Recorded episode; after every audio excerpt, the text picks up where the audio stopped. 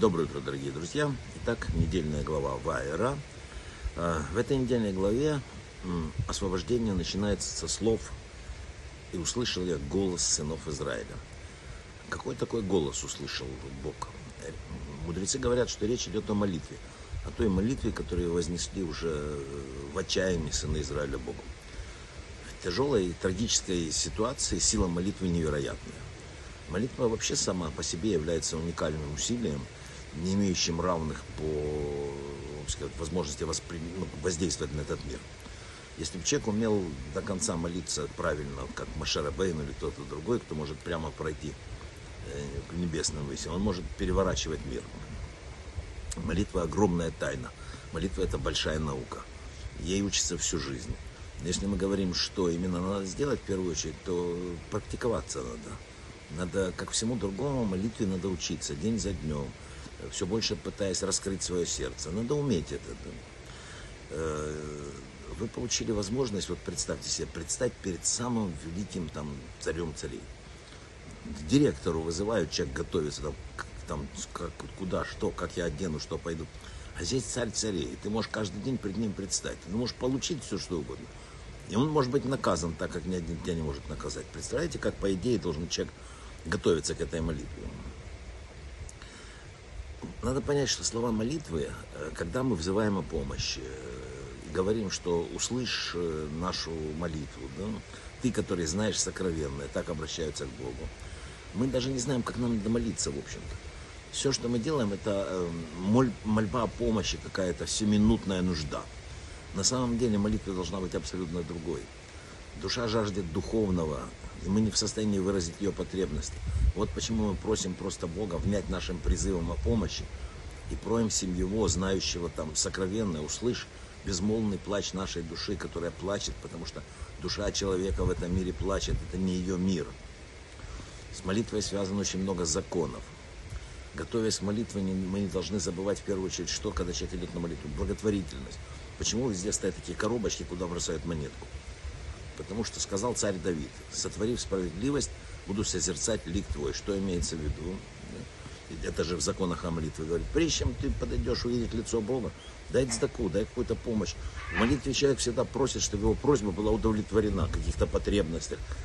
Но ты, прежде чем ты это сделать, покажи, что ты тоже готов что-то помочь, что кому-то что-то сделать. В синагогах везде в мире стоят такие маленькие коробочки, называется сдаката. Брось эту бумажку. Надо дома иметь эту обязательно такую. Детей приучать к этому. Это очень важная вещь. Надо не, настроенным быть на молитву. Вы, весь день вы работаете, не чувствуете себя усталым. Почему начинать чувствовать усталым, когда приходит время молитвы? Молитва не должна быть похожа на ношу, которую несет человек с нетерпением ждущий, как ее сбросить и побежать. Нельзя молиться, будучи озабоченным, обеспокоенным. Раньше люди вообще по часу, по полтора настраивались на молитву.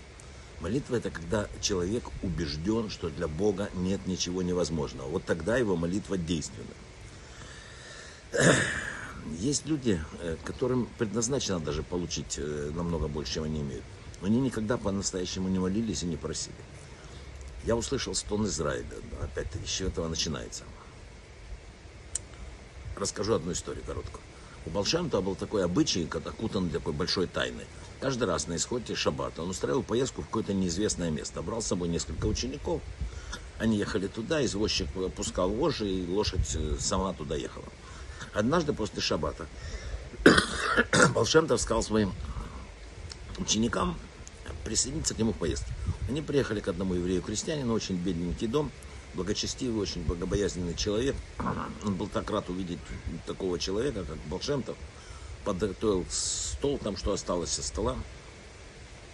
К неогромному удивлению Болшемтов обратился к крестьянину и сказал с этим недовольным это все? Вот это все, что ты можешь дать, надо еще сдать еды. Ну, хозяин в шоке, там побежал по соседям, через 10 минут принес, занял все это. Болшемтов говорит, нет, это, это, это мало, это не годится, давай еще. Ну, Печальный хозяин, он побежал, никто не дает, забился за печь, просто плачет Бог. Говорит, Бог, ну пошли мне возможность принимать людей. Все, не прощавшись, особо Волшем-то уехал. На следующий год они берут своих друзей еще раз к этому еврею. Приезжают, они готовая рухнуть хижина превратилась в огромный терем, там, посуда дорогая. хозяин по навстречу прибежал, говорит, вы знаете, у меня такое благословение с того дня пошло в жизни. На обратном пути ученики э, обратились к Балшемтову, говорят, что? Он говорит, знаете, сказал Балшемтов, с небес хотели дать этому человеку богатство. Но он всегда довольствовался тем, что имеет. И никогда не молился о большем, да вообще по толком не молился по-человечески так, чтобы попросить там. Не хватало молитвы, чтобы пришло все к нему это. Вот когда мы создали ему такую ситуацию, год назад, когда я попросил у него еды, я подтолкнул его к такой молитве, и су- судьба его изменилась. Молитва это не дай мне то, что я желаю, это дай мне то, что хорошо для нас. Кто знает, может быть, любое желание, которое мы выпрашиваем, может превратить нашу жизнь в ад. Еще Бернард Шоу, знаете, как сказал, в жизни с нами происходит два вида трагедий. Первое, когда мы не получаем то, что просим, а второе, когда получаем то, что просим. Вот дай Бог, чтобы наши просьбы были такие, чтобы шли нам на пользу и исполнялись. Браха, в слаха.